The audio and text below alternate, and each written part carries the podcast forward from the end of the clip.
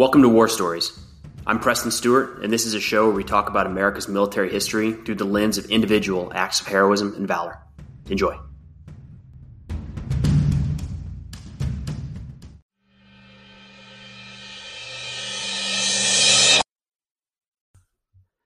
It's a lot of fun diving into the research for these war stories. I've read a lot of military history, so usually, you know, a name sounds familiar, or I'm at least maybe somewhat familiar with that section of Omaha Beach or the DD tanks or whatever it might be. But today I'm excited because this story I'd never heard.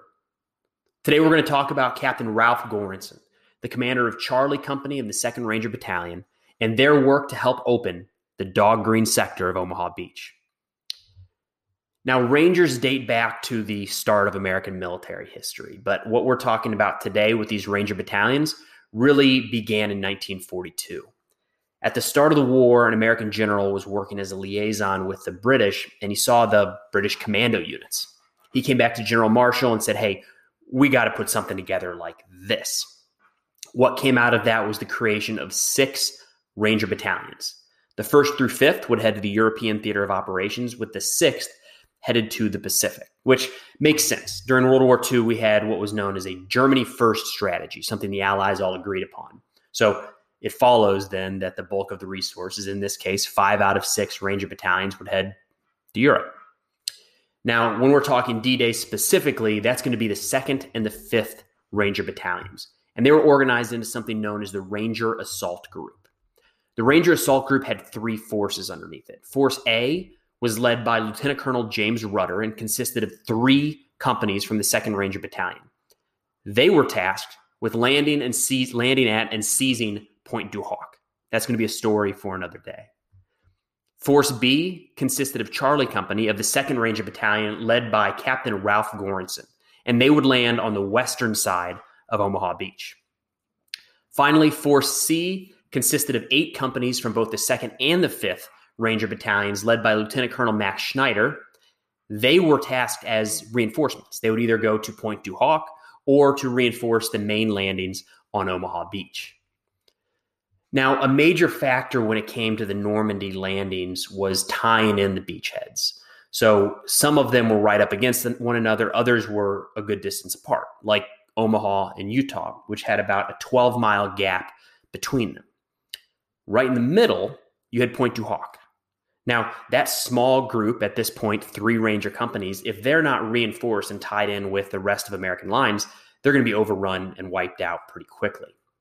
So, the idea to tie in those lines is to land forces on the western edge of Omaha, closest to Pointe du Hoc, and have them swing towards the rest of the Ranger unit, tying in, you know, ideally on June 6th, if not shortly thereafter.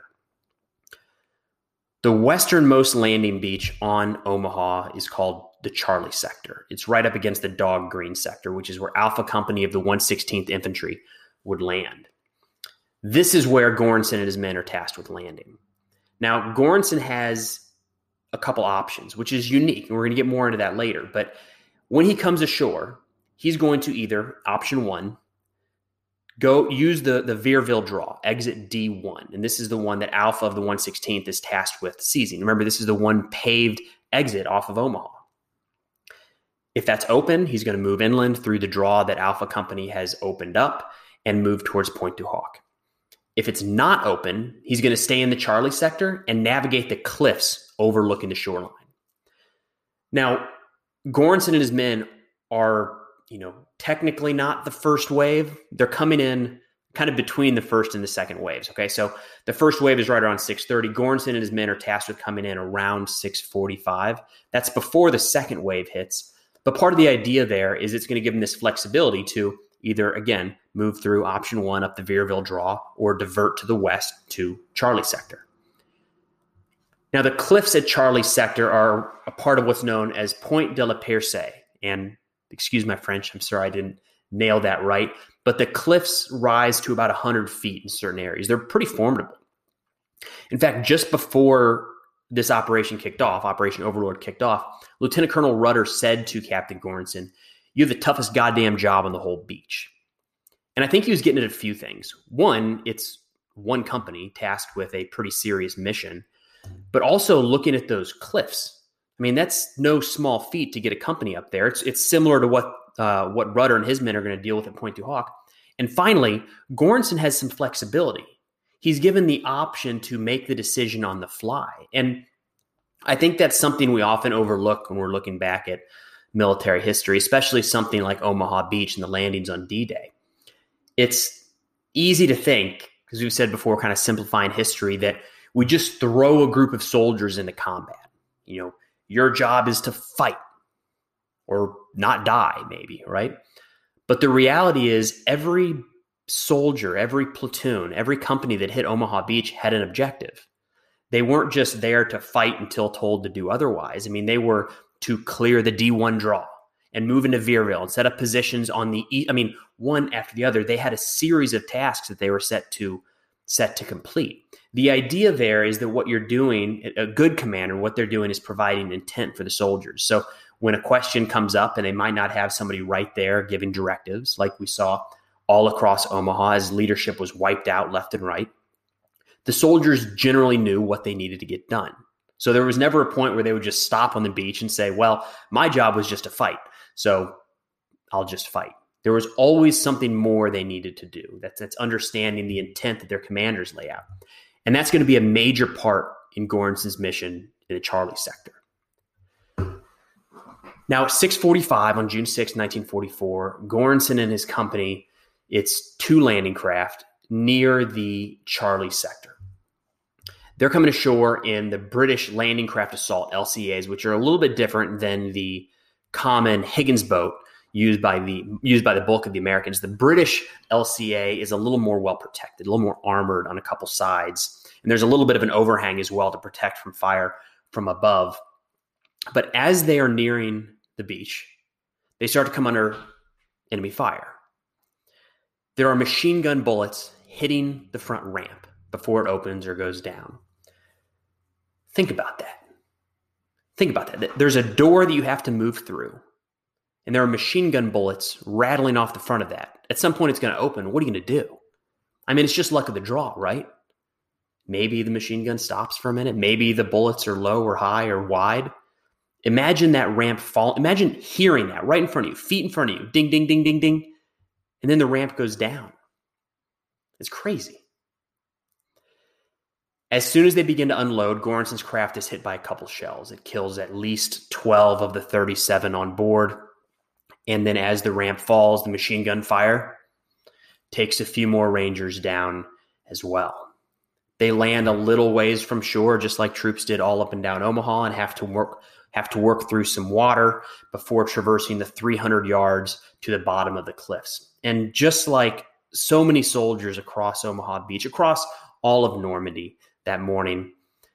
They're trying to move as fast as they possibly can in a life or death situation with machine guns, mortars, artillery rounds coming down all around, and they're they're waterlogged, moving through sand, weighed down with mass amounts of equipment. It's hard to think of being in a situation like that where you just can't go as fast as you want to.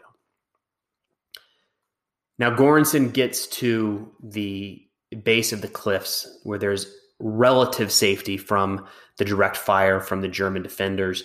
And he looks to the dog green sector. He's kind of landed between dog green and Charlie. He looks to the dog green sector, and as we know, at 6:45 on the morning of June 6th, dog green sector was a massacre. At this point, you know, uh, up to half of the first wave Alpha Company of the 116th has been wiped out.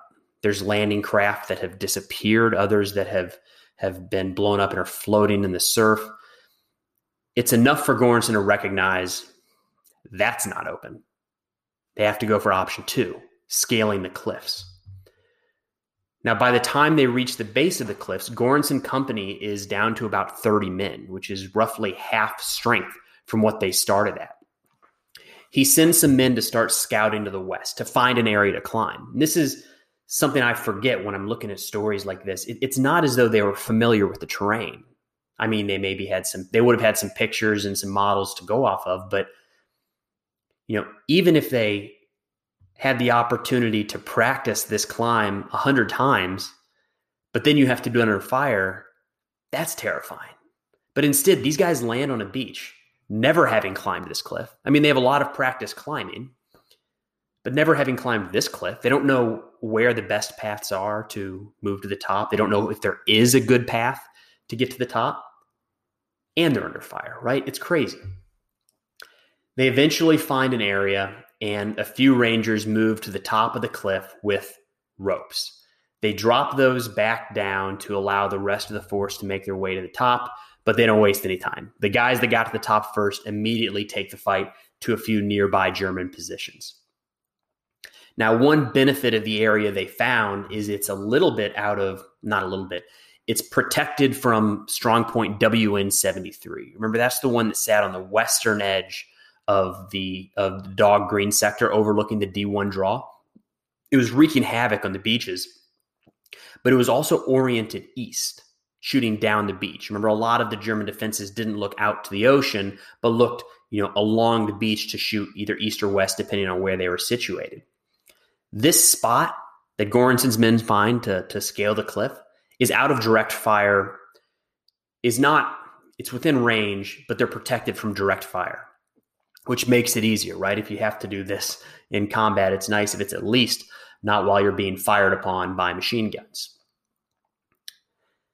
Goranson makes his way to the top of the cliff at 7:15. 30 minutes after landing. That's really fast. Once he gets to the top after seeing the devastation and slaughter on the dog green beach, he makes a decision. Another one of these moments where a junior leader makes a call that you know saved the day is probably a little bit over the top, but contributed in a very large way. How about that? Goranson decides that he's going to attack Dog Green rather than swing west towards Pointe du Hoc. Nearest to him is Strong Point WN 73, we talked about in a previous episode. The main weapon system in this strong point, or one of the main weapon systems, is a 75 millimeter gun that is just hammering Alpha Company and the reinforcements coming to shore from the 116th Infantry. Now, to their benefit, as mentioned, it's facing east. The main weapon systems are looking down the beach. So they can kind of attack from the side and the back, but it's not as though the German positions were only looking in one direction. There were still machine gun emplacements and mortars and barbed wire and, and um, firing points looking in every direction. As they approach WN 73, they come across a fortified house filled with, now it had been destroyed by naval fire and, and uh, well, probably from naval fire because bombs didn't do have much of an effect before D Day. The house was destroyed, but there were still Germans manning the trenches all around the house, firing down into the dog green sector. So Goranson leads his men into the trenches.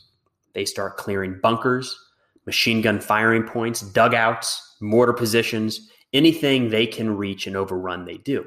But remember, he's down to half strength, only around 30 men. And it's going to be a challenge for him to push too far and, and overextend his lines. I mean, if they're not careful, they'll get wiped out. And now this little beachhead that they have in the Charlie sector will be gone.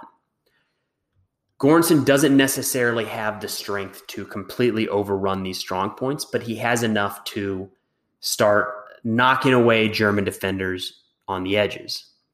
And that's what he does. Throughout the rest of the morning into the early afternoon, well, throughout the rest of the morning, they're engaging German defenders that are firing both on his men and down onto the dog green sector. And before long, they're joined with soldiers from the 29th Infantry Division coming off of the dog green sector of Omaha Beach. So there's some success. They distracted the strong point just enough taking fire from multiple sides now to give a little bit of breathing room to those men that came ashore in what was one of the worst areas on all of D Day.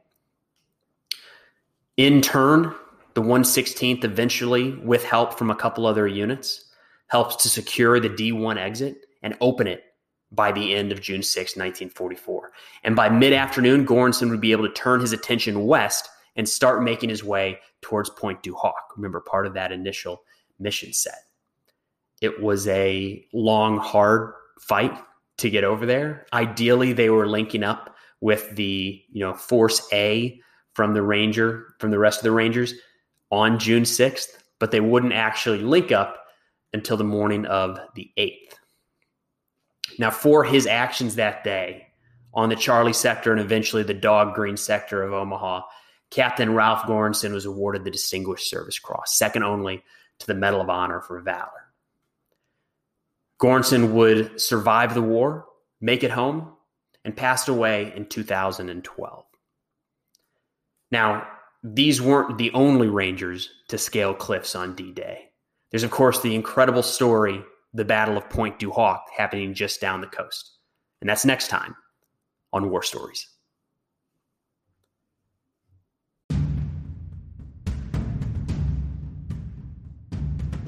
Hey, thanks for listening to War Stories. If you get a chance, it'd mean an awful lot if you could head over to Apple or Spotify or wherever you listen to your podcast and leave a review. It helps others to, to find the show. But thanks again for listening. We'll see you next time.